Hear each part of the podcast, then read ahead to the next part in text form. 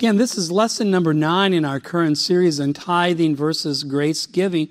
What saith the scriptures? And we want to pick up where we left off last hour as we're asking and answering the question Do you understand these principles of grace giving? So let me invite you to open your Bibles with me to the book of 1 Corinthians, chapter 16. 1 Corinthians chapter 16.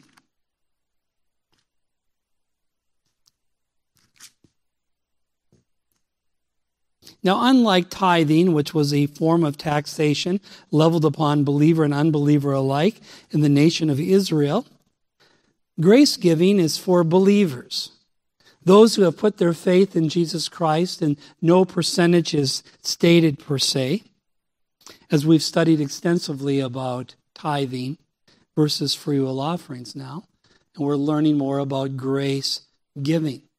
You know, the story is told that the offering plate was going around at a particular Bible teaching church, and there was a man in the back, and, and when the plate came to him, he refused to pass it on. In fact, he refused to take it totally. And they, he was then asked by the usher, So do you want to take this? Do you want to give or anything? And the guy goes, No. And he says, Well, why don't you just go ahead and take some off the offering plate? Because this is a missionary offering for the heathen. So I might as well go to you, as it were. Now, we recognize that 1 Corinthians 16 is written to believers. And it's on the heels of chapter 15, the great resurrection chapter, and the great chapter we read about the gospel. And what do we read in chapter 16 and verse 1? Now concerning the collection for the saints. As I have given orders to the church of Galatia, so you must do also on the first day of the week. Let each one of you lay something aside, storing up as he may prosper, that there be no collections when I come. And when I come, whomever you approve by your letters, I will send to bear your gift to Jerusalem. But if it is fitting that I go also, they will go with me. Now, as we look at this issue of grace giving, this is a very important passage. And there's a lot more in these verses than initially meets the eye. And when we're done with 1 Corinthians 16, we will begin looking at 2 Corinthians chapters 8 and 9, two chapters devoted to the whole issue of grace giving. As God wants us to be clear on this because many believers are not. Principle number one, which we looked at last time, was grace giving is designed to be an act of worship toward God and faithful stewardship of what He has graciously given to us. It is not designed for you to impress others. You say, where is that found in the verse? Well, they're getting together on the first day of the week. And in doing so, this is the time in which, first and foremost, they are worshiping the Lord. And part of that worship service was this collection for the saints. Now, question why are they meeting on the first day? Well, in celebration of the Lord's Supper, modeled but not mandated in the New Testament, giving liberty as needed, and as a result, we're reminded again they're involved in worship. And, and giving is to be done first and foremost as unto the Lord. Now, if you notice closely, they're not meeting on the Sabbath, as it were. And in fact, as we think of the Sabbath today, the seventh day is not Sunday, it's Friday night sundown, down till Saturday night sundown. And we're going to just briefly teach you some things today regarding the Sabbath, and then we're going to move on to look further into this passage. And I say that because oftentimes believers under grace don't understand the Sabbath, nor do they understand why it's not for today by way of celebration. Number one, on the seventh day of the creation week, God rested, Shabbat, where we get Sabbath from all his work, forming the basis for the work week. Now we know from Genesis chapter 2, thus The heavens and the earth and all the hosts of them were finished. And on the seventh day, God ended his work which he had done. Now, why did he end it? Because he was tired? No, but because it was finished. It was completed. And he rested. And that word is the Hebrew verb for Shabbat on the seventh day from all his work which he had done. Then God blessed the seventh day and sanctified it because in it he rested from all his work which God had created and made.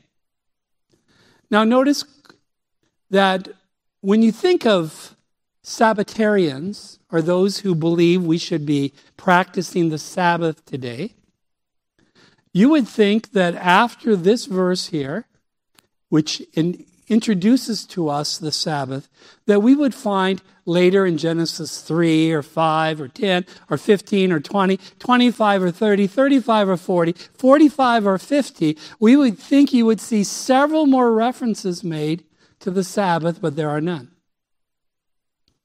So you go to Exodus, you think, well, chapter 1, 2, 3, 4, 5, 6, 7, 8, 9, da da da. Re- many references to the Sabbath, and again, there are none. In fact, when do we see the Sabbath again? Well, we see the next mention to the Sabbath found in Exodus chapter 16. If you'd like to turn there with me, you're welcome to do that, though I also will have this passage up on the PowerPoint. For after Genesis 2 2, there is no mention of the Sabbath until Exodus 16, and then only in reference to the nation of Israel. Again, context, context, context is so important. You mean to tell me 2,000 years of human history have gone by between creation and what we're about to read, and there's no mention of the Sabbath? You're right.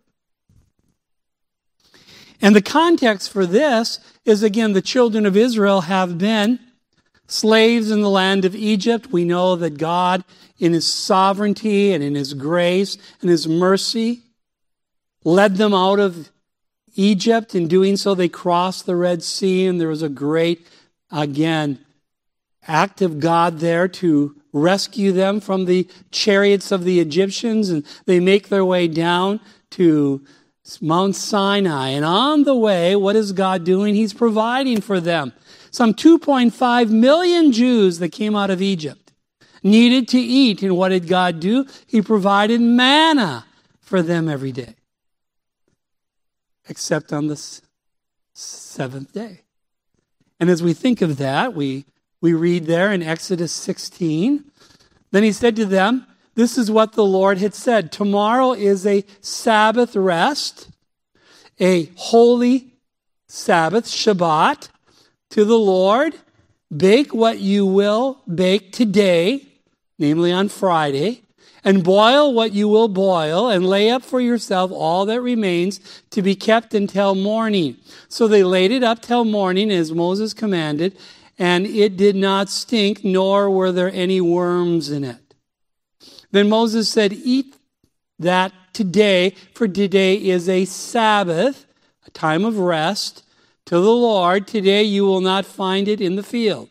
Six days you shall gather it, but on the seventh day, which is the Sabbath, there will be none. So God provides on the first day, second day, third day, fourth day, fifth day, sixth day. And on the sixth day, they gather, as it were, for two days, because they are not to do that on the Sabbath. Now, I've always kind of thought this was a little interesting because God did this for years, provided for them. So, honey, what are we having tonight? Manna. well, what are we having tomorrow night? Fried manna. What are you having there? Boiled manna. You know, can't we have a little variety around here? And you know, they began to complain. And God was very gracious in providing manna for them. And some of them did not take God at his word and they said, Tell you what, you know, they, they went looking for manna the next day or whatever, and he never came. And in some cases, it actually rot, rotted, as it were. But notice the connection of the Sabbath with who? The children of Israel. Making their way to Mount Sinai. Verse 27. Now it happened that some of the people went out on the seventh day to gather, but they found none. They didn't find any manna. And the Lord said to Moses, How long do you refuse to keep my commandments and my laws? I told you I wasn't going to provide on the Sabbath. Verse 29 See, for the Lord has given you the Shabbat, the Sabbath. Therefore, he gives you on the sixth day bread for two days. Let every man remain in his place. Let no man go out of his place on the seventh day. So the people rested on the seventh day. And so we see that again, this hundreds of years went by before we see the next event of Sabbath keeping occurring, connected with the children of Israel coming out of Egypt on their way to Mount Sinai. For at Mount Sinai, we see the third thing about the Sabbath. We see that Sabbath keeping became codified as law in the Tenth Commandment, as the four, in the Ten Commandments as the fourth commandment, and was to function as a sign of God's covenant with Israel as his chosen people. Now, Brother John made reference to that during the Lord's Supper. And we read in Exodus 20 in verse 9 and 10 Six days you shall labor and do all your work. But the seventh day is the Sabbath of the Lord your God. In it you shall do no work, you, nor your son, nor your daughter, nor your male servant, nor your female servant, nor your cattle, nor your stranger who is within your gates. Now, kind of interesting, I remember talking to a believer who, who grew up in a very Dutch Reformed home in, in the Grand Rapids, Michigan area. And they kept the Sabbath, but they made it Sunday instead of Saturday. And so he said his mom would prepare the food the night before because there was to be no cooking on, the, on Sunday, the Christian Sabbath, so called. And there was to be no work. He wasn't allowed to go out and shoot baskets. He wasn't allowed even to watch TV growing up. I said, So what did you do? He said, I listened to I listened to it on my transistor radio.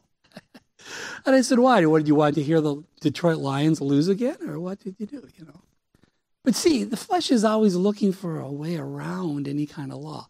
And when I was at Bible college, we weren't allowed on Sundays to go play basketball because it might offend somebody out there, per se. Per se. The Sabbath keepers, as it were. The Sabbath is not Sunday. It's the seventh day of the week. And there is no such thing as a Christian Sabbath by way of a day. And that's why principle number four is the penalty for not observing the Sabbath under the law was death. Did you know that? It's interesting how people seem to forget that part of the Sabbath. An example of that is found there in Numbers chapter 15, verses 32 through 36. Now, while the children of Israel were in the wilderness, they found a man gathering sticks on the Sabbath day. Frankly, my wife is really happy if on Saturday I'm doing yard work. Not under the law. Verse 33 And those who found him gathering sticks brought him to Moses and Aaron and to all the congregation. They put him under guard because it had not been explained what should be done to him. Then the Lord said to Moses, The man must surely be put to death. All the congregation shall stone him with stones outside the camp. So as the Lord commanded Moses, all the congregation brought him outside the camp and stoned him with stones, and he died. It's like I said about the prosperity gospel. They want to claim the blessings, but not the cursings of Deuteronomy 28. And so are Christian Sabbatarians, which is an oxymoron today, do the same thing. A fifth thing we see about the Sabbath is under the dispensation of grace. Church age believers are to reject any attempts to make Sabbath keeping or holy days as obligatory upon the Christian as a standard or means of salvation or spirituality. Now, I say that because under grace, there are no holy days, including Christmas, which I referred to in our last session. Every day should be Christmas for the believer, including December 25th. There is no holy days. Unlike the law. And that's why in Colossians 2:16, we looked at it last hour, so let no one judge you in food or in drink or in regarding a festival or a new moon or sabbaths, which are a shadow of things to come, but the substances of Christ, notice sabbaths. We're not under the tithe of the law, and we're not under the Sabbath of the law either. And in fact, in Galatians 4, listen to what Paul writes. Therefore, you are no longer a slave, but a son, and if a son, then an heir of God through Christ. But then indeed, when you did not know God, as they were unsaved, you served those which by nature are not gods.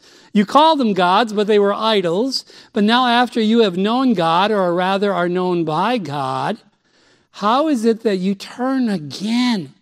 You turn back to the weak and beggarly elements to which you desire again to be into bondage. You observe days and months and seasons and years. I'm afraid for you lest I have labored for you in vain. Notice observing days or months or seasons. That's why there's no such thing as Lent in the Bible. In fact, we used to joke as a Roman Catholic growing up, we celebrated Lent. And I always used to say, Mom, can I give up school for Lent? You know what she would give up? Chocolate because she wanted to lose some weight during those 40 days. You know, again, it's just religious garbage. That's not true to the Word of God. And he's concerned because they're going back to observing days and months and seasons. And it's interesting because I've noticed that evangelical churches today are starting to go back to Lent.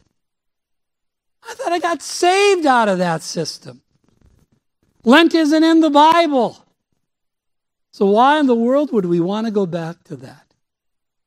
You see, he also in Galatians 5 verse 1 says, stand fast, therefore, in the liberty by which Christ has made us free, and do not be entangled again with the yoke of bondage. The yoke of bondage is, again, the law. Which leads us to principle number six about the Sabbath.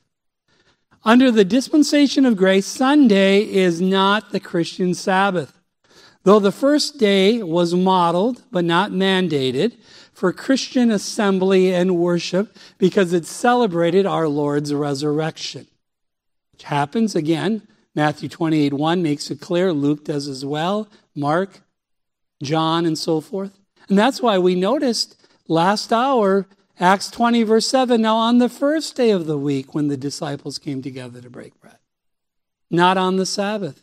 In chapter 16 of 1 Corinthians, the passage we're studying, Verse 2 On the first day of the week, let each one of you lay something aside, storing up, as he may prosper, that there be no collections when I come.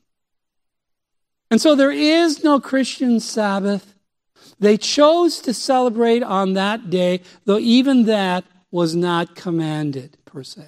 God allows flexibility while still embracing the principle of gathering together as a church.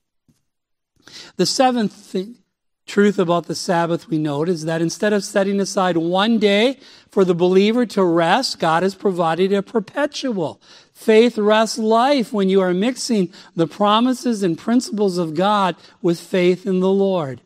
And I'd like you to turn to Hebrews 4 to see this, though we have studied extensively about the faith rest life since I moved to Georgia. I think we had 20 messages that covered this as we worked our way not only through Hebrews 4, but John 15 and Romans 6, 7, and 8, and a number of other passages. Hebrews chapter 4, again written to believers that are under persecution and pressure to cave in and go back to rabbinical Judaism instead of going on with Jesus Christ. Hebrews 4 and verse 1 Therefore, since a promise remains of entering his rest, and the Greek word there is katapausis, we get the word pause from that. Let us fear lest any of you seem to have come short of it. For indeed the gospel of his rest was preached to us as well as to them. But the word which they heard did not profit them, not being mixed with faith in those who heard it. For we who have believed do enter that rest. As he has said, so I swore in my wrath, they, the Exodus generation, shall not enter my rest. That's what he's referring back to. Although the works were finished from the foundation of the world, going back to Genesis 2. For he has spoken in a certain place on the seventh day in this why, that God rested on the seventh day from all his works. And again in this place, they shall not enter my rest. Since therefore it remains that some must enter it, and those to whom it was first preached did not enter because of disobedience. Again, he designates a certain day, saying in David, Psalm 95, verse 7, Today, after such a long time as it's been said, today, if you'll hear his voice, do not harden your hearts. For if Joshua had given them rest, they would not have looked for another day. Verse 9, there remains therefore a rest. You know, every time in Hebrews 4, it's the word katapausis, except here. It's sabbatismos. There remains a rest for the people of God. Now, is he saying there remains a day of rest? Is that his point? Is he saying that the Sabbath is still in vogue for the children of Israel here? Or for believers, the people of God? That's not what he's saying at all. He just simply stylistically uses the word sabbatismos as this would really ring true for them. Because on the Sabbath, what did you do? You cease from working, you focused on the Lord, and you supposedly trusted in Him. In the same way, the faith rest life, you focus on the Lord and His promises, and you rest in Him. Now, I say that because if you notice closely, there remains therefore a rest for the people of God. For he who has entered his rest, katapa, he goes right back to katapausis. Which means he's referring again to the same thing using two different words here. Has himself also ceased from his works as God did from his. Let us therefore be diligent to enter that. Now notice he doesn't say sabbatismos, but katapausis. Lest anyone fall according to the same example of disobedience. You see, God has provided for us as believers through the cross not only salvation rest, but the faith rest life, where we can rest in the Lord as we walk by faith and trust Him to fight our battles, trust Him to direct our path, trust Him to carry our burdens, trust Him to energize our service, and so forth. And so, as we go back now to 1 Corinthians chapter 16, they met on the first day of the week, not the Sabbath. They met in order to worship the Lord. As part of their worship, they were involved in giving, which leads us to principle number two.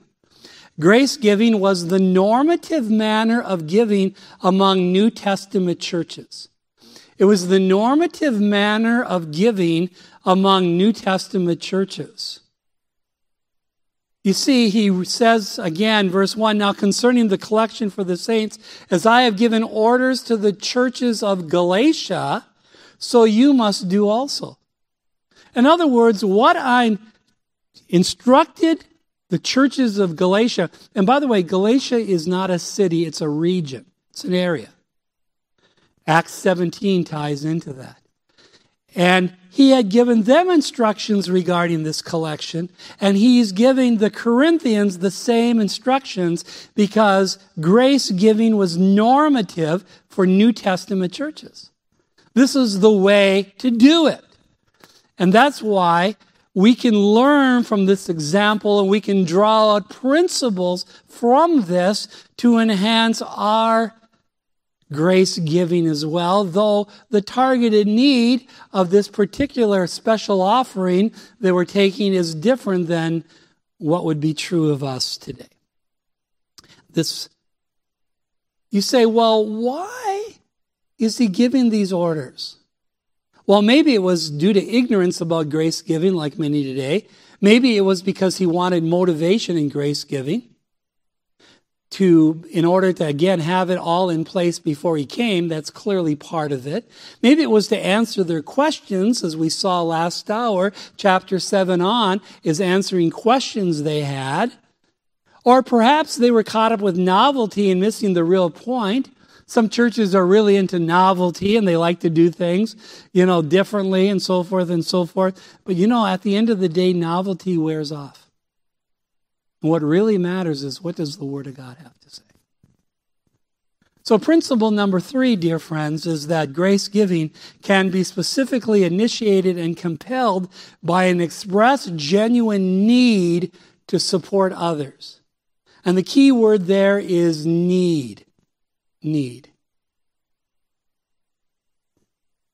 You say, well, what was the need? The need is going to be the impoverished saints in Jerusalem and Judea. By virtue of a famine and other things that had wreaked havoc on them economically. You say, well, how do you know that? Well, look at verse 3. And when I come, whomever you approve by your letters, I will send and bear your gift to where? to Jerusalem. It was to minister to the saints in Jerusalem. And he will develop that more in 2 Corinthians 8 and 9. By the way, was Paul afraid to make this need known? No. I say that because, you know, some believers have taken the approach, and it's, you know, their liberty to do this. George Mueller did this. He never made any of his needs known. He just, they just prayed about it. Though he did send out a yearly sheet that explained where every penny went and things. So, in doing so, he was kind of indirectly letting everyone know what, where the bills were at. But he never did that. On the other hand, there's nothing wrong with coming alongside with no pressure and just saying, We want you to know there's a need here, church. By the way, Duluth Bible Church over the years we would have monthly, quote, special offerings over and above the general offering. And in doing so, there was a need to support Te'el Tabar in El Salvador, Nelson Hernandez in, in, in, Nicaragua, or a benevolent fund that we had that was at the discretion of the elders to use if someone needed a new fridge or something like that. There were other special offerings, and frankly, I liked it. And I'll tell you why I liked it. Because I knew when I gave to that, I wasn't giving to pay for my salary. so I liked that in that sense.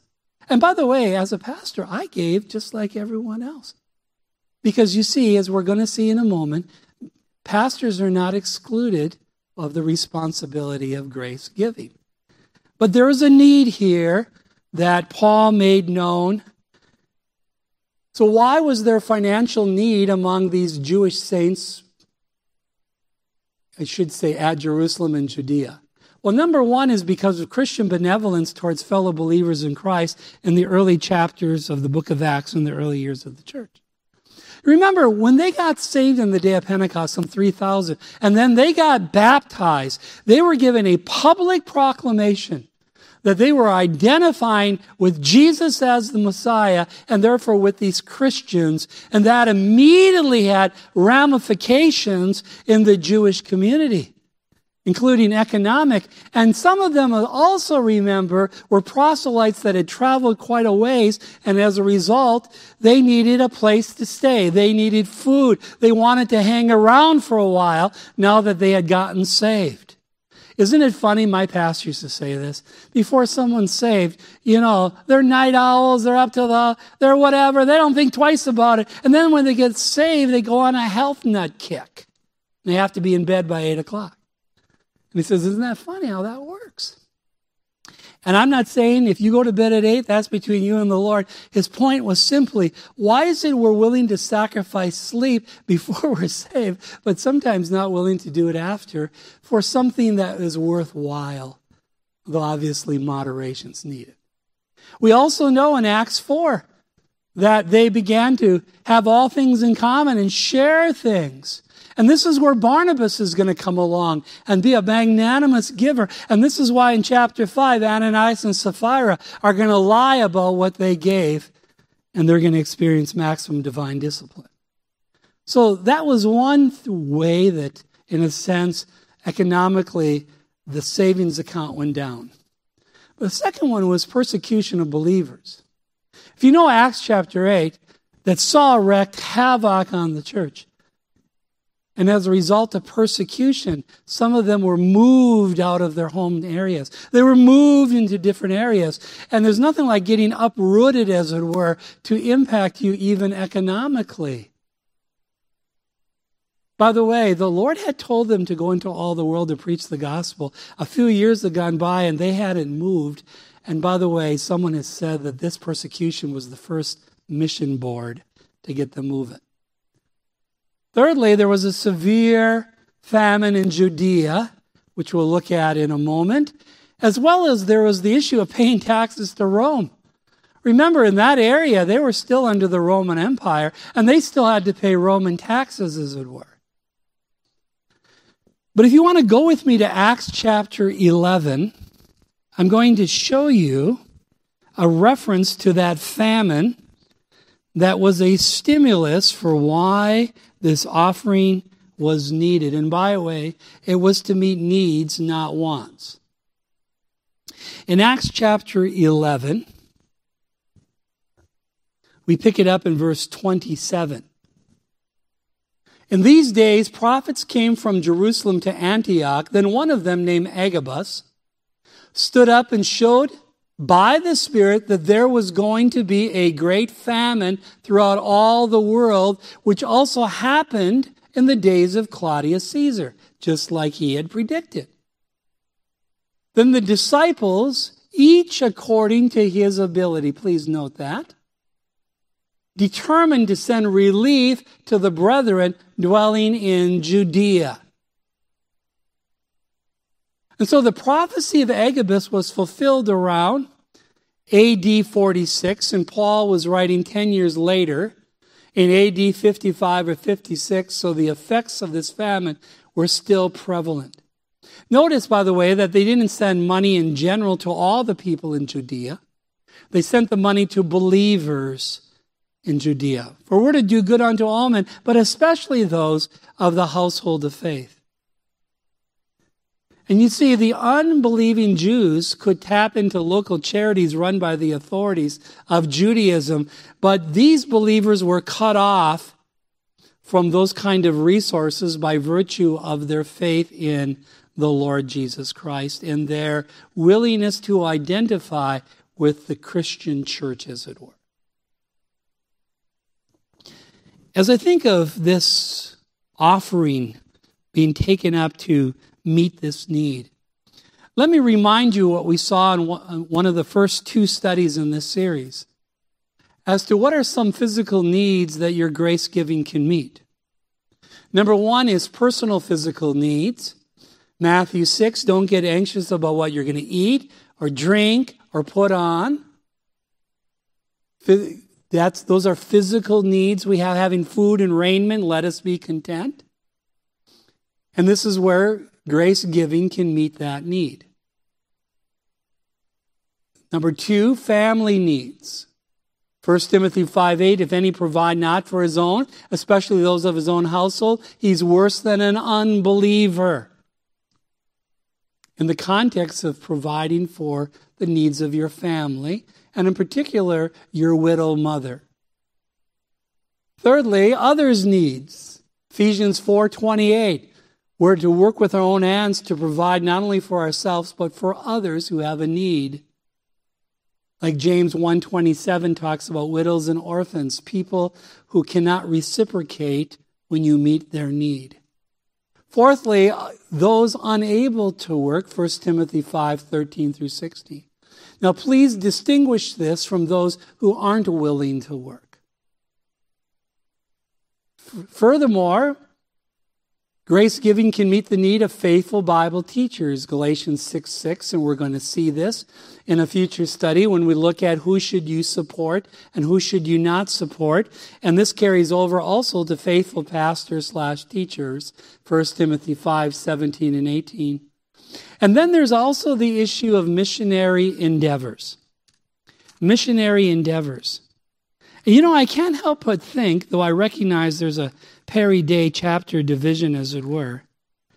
You know, in 1 Corinthians 15, when he goes over the gospel, Do you know what the last verse of that chapter is?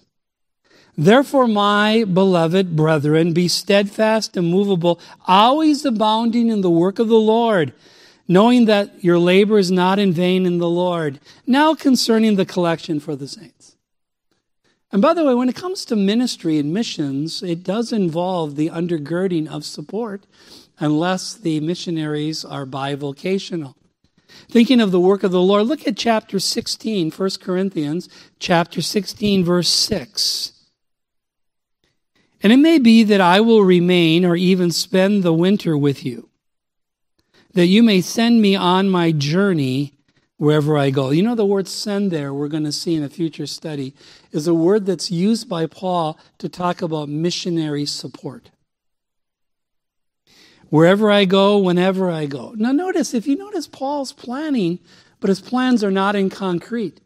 See, when it comes to planning, believers sometimes are imbalanced in one or two ways. Some of them are like, I don't plan, I just trust the Lord. I said, Really? You don't plan to eat today? You don't plan to go to work tomorrow? You don't plan to go to sleep? Of course, we all plan. So don't have this super spiritual, I don't plan. In fact, a man plans his, his way, but the Lord directs his steps. The other side is that people plan in such concrete that the Lord would have to have a jackhammer to get them to move off their plan. And that's where there has to be this flexibility. And if you notice with Paul's planning, he's planning, but he's flexible. You know, winter's a, not a good time to travel, so I don't think I'm going to go come then, but da da da da da. And the word when literally means whenever. Verse 17 For I do not wish to see you now on the way, but I hope to stay a while with you if the Lord permits. And that's really important. What James is rebuking his audience about in James 4 is that they had a well oiled, very organized plan. There was only one problem they didn't bring the Lord into the plan, if the Lord wills. And then he says, verse 8, but I will tarry in Ephesus until Pentecost, for a great and effective door is opened to me, and there are many adversaries. You know, for some believers, because there's many adversaries, they would think it's not an open door. not true. Paul says there's a wide open door. There's people wide open to the gospel here, but I want you to know there's opposition. And by the way, whenever an individual or a church is preaching the gospel, expect there to be a target on their back and there will be opposition. But notice verse 10 And if Timothy comes, see that he may be with you without fear. Fear of what? Of having his needs met, I think, is part of it. For he does the work of the Lord as I also do. Therefore, let no one despise him, but send him on his journey in peace, that he may come to me, for I am waiting for him with the brethren. So notice again, there's this indication of financial help in order to provide for his missionary endeavors. Now, one thing you will notice in Scripture, which I find very interesting, is there's no mention of taking up an offering to pay for a church building. Now, that's kind of interesting. But there's a reason for that. First of all, what about the church using and paying for a quote church building? There's basically five periods of church buildings in church history. The first is AD 33 when our Lord died, day of Pentecost, till 48 in which Paul goes on missionary journeys. In Acts 2 and the following, when the early church was almost entirely Jewish believers, what did they do? They met in the open courtyard of the temple to begin with. Acts 2:46 and 542 and in private houses from house to house Acts 2 2, 246, 542, 8 3, and 12 12. They met in the temple. Now, keep in mind, as time would go on and Gentiles were getting saved, that would never work. First of all, the Jewish authorities were down on Christians. And number two, the court of the Gentile was separated from where Jews could go, so you could never have a united meeting anyhow. So there's not much temple use. There's more this using of homes. And if you remember correctly, in the upper room is not only where they met the night in which Christ was betrayed, but they met on the day of Pentecost. So they were meeting in the upper room. And how many people were there? 120 must have been a pretty big room. But it was in someone's house. If you read closely Acts chapter 12, you'll read about Mary, how there was a prayer meeting going on for Peter, who was in prison, and they came and there were many people praying. Where were they meeting? In homes.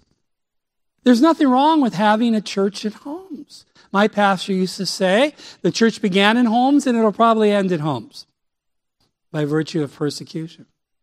I had a lady a number of years ago come to me as our church was growing there in Duluth, and they said, You know, our church is growing. I think what we need to do is start meeting in a home again. And I said, Well, great. Buy a big enough house, we'll all come over. you know, the issue isn't meeting in a home or not meeting in a home. Isn't it funny? Big churches try to break it down into smaller, and small churches want bigger so you can do different ministries. And you know, you have as many people as the Lord wills, as it were, in your church. And there needs to be the public gatherings and there needs to be more personal fellowship. And even in our small little church, that's what we're trying to do. Second era of church buildings was AD 48 to 150. Gentiles could not go together with Jewish believers into the temple or sit together with Jewish believers in the synagogue per se. They were separated.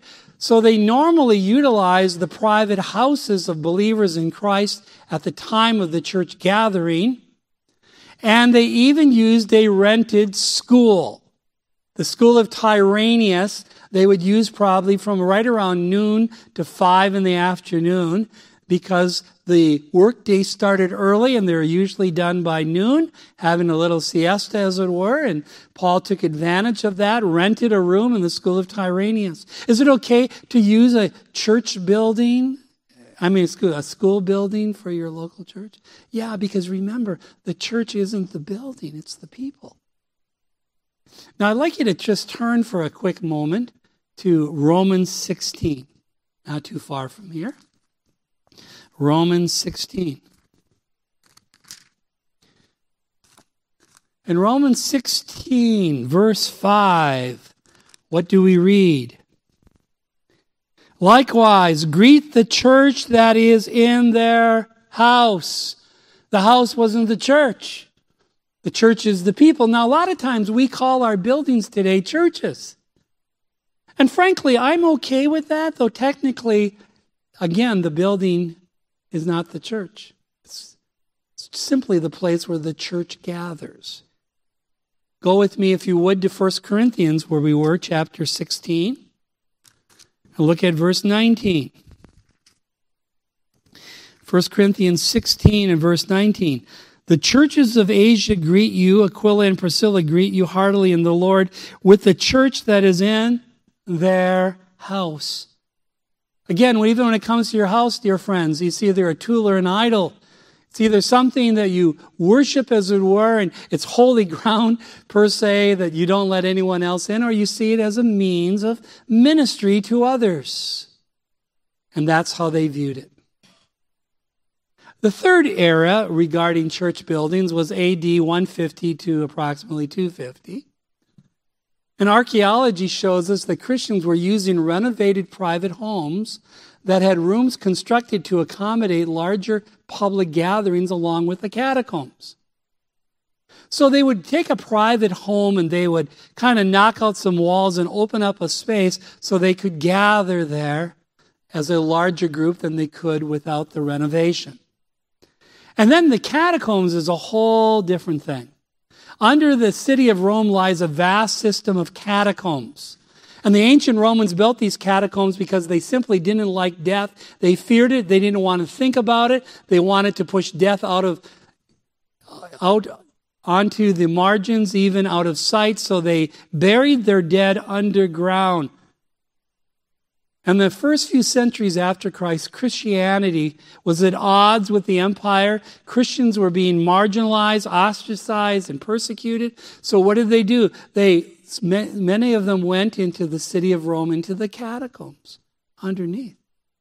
Now, we, we have been able to go into these. You could go there today and see them, and I'm show you some pictures of them per se, but look at this area right here. And by the way, if you notice, those are skulls. Those are skulls there.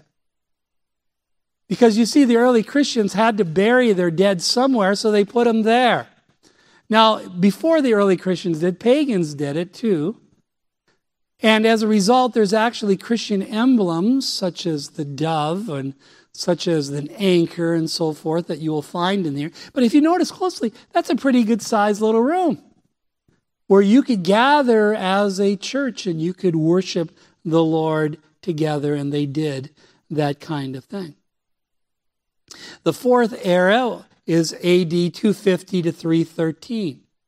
And archaeology shows donated private houses or public buildings owned by Christians were being used for public Christian assembly. This is a case where they would donate the home and they could use the whole home as a designated place for the church to meet. Or maybe they owned a public building of some kind and they said, hey, you can use the hall over here or my school over here or whatever, whatever. And they were starting to meet in that kind of arrangement more often. You know, it's interesting, like the church in China. They call it underground church in China. You know, they meet in homes.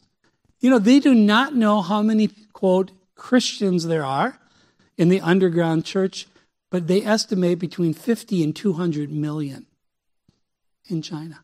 It's incredible. You see, in order to be viewed legally by the Chinese government, you have to sign on the dotted line that you support the government. And so these Christians don't know how many of them are clear on the gospel or genuinely saved, whatever, whatever. I don't know. All I'm knowing is Christianity is flourishing, and they don't even own public buildings.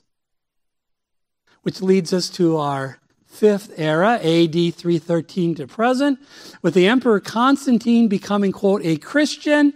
He Christianized the empire at the Edict of Milan in 313.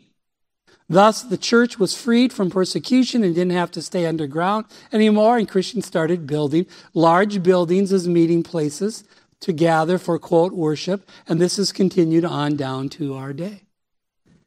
And by the way, this has been in many cases a travesty.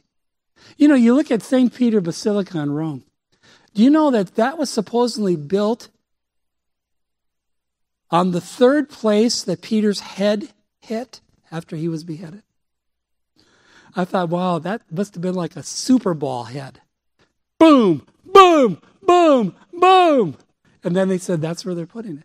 And you know, St. Peter Basilica was paid from the indulgences of people who were told that either them or their relatives were going to hell or purgatory and that they could atone for their sins by giving money to the church. Religion, once again. Satan, once again, using religion to blind people and that's why it's kind of interesting. You ever go to Central America, and I have many times. Every town you go into, you know what's right in the center of the town? What's right in the center, Dave? Roman Catholic Church. The park and the Roman Catholic Church. They've had a stranglehold for many years. Though there's many, quote, evangelicals today, but that doesn't mean anything. Now, that's St. Peter Basilica on the inside. And that gold is a tribute to the lies of religion and a failure to understand how it's the precious blood of Christ. It's not by silver and gold that we are redeemed, but with the precious blood of Jesus Christ. So, how should we view a church building? Let me just make some closing comments here. Number one, the church is not the building, it's the people. You must always remember that. We are the church. We gather at Joyful Life Baptist Church, their building, and we're glad to be able to have this place. Number two, believers need a building of some kind if they plan to publicly gather, whether it's a home, a church building, or whatever. So buildings are not wrong in themselves. In fact, they meet a need in order to publicly gather as a local church. Thirdly, buildings should be viewed as a functional base of operation, not the quote temple of God or an idol. By the way, your body is the temple of God, 1 Corinthians 6, 19 and 20. And in 1 Corinthians 3, 16, you, plural, are the singular temple of God. As a local church, we are the temple of God again because the Holy Spirit lives in us individually and as we gather together collectively, per se. And as a result, the building we use is simply a functional base of operation. And I emphasize functional. Which leads us to number four. Buildings are not testimonies, people are. You know, some people say, "Now look at that building over there. What a testimony. A testimony of what?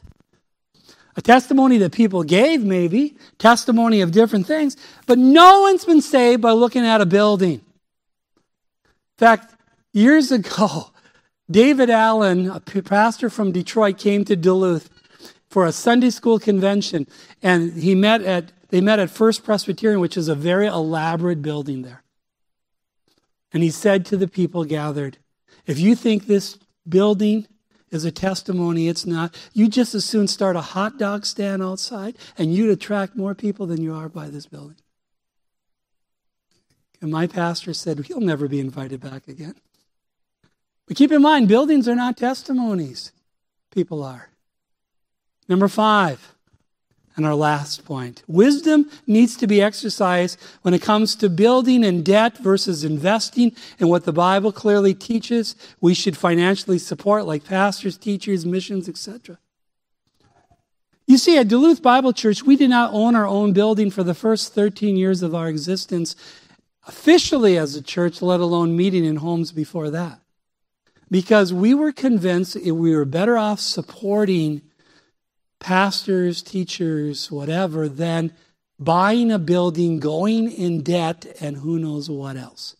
And even when it came to a building, and I'm not saying one can never have debt if indeed they're able to pay it. But what happens once you go in debt is there's all this pressure now to make sure you have the payment. So what we did is we waited on the Lord, and 13 years later, He provided an old school building, 50,000 square feet of building, which we bought at $35,000. Put 50,000 into it, brought it all up to code, and the day we walked in for use, it was totally paid for, and we never had that issue of debt. But we had a principle in mind when we made those kind of decisions. And so we're thankful again to use this building, and only the Lord will direct us in the future till He comes. But let's have a biblical perspective. And there can be a place where the offering does help pay for your lease or rent, and it does here. But even then, the Lord really gave us a great deal here as well, and we thank Him for it. Well, our time is gone. Let's pray.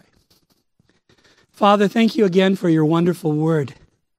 So many things to be reminded of, so many things to be applied. And Father, even though this passage is on grace giving, there's so many tangents I'm taking in order to communicate things that are needful and helpful for believers to understand. But we know, as 2 Corinthians chapter 8 will make clear, that the ultimate in grace giving was how you gave your son, who gave his life he who was rich for our sakes became poor, that we through his poverty might be made rich. How can we ever thank you enough? Thank you for what you're doing in our midst. Thankful for the building we have, but thank you for the church that we can be part of. And as we look next time more about the local church and grace giving and so forth, indeed, we trust that you'll continue to teach us and continue to bring us along and even remind us of stuff that we know already, but perhaps have forgotten or are failing to apply. And we just want to thank you in Jesus' name. Amen.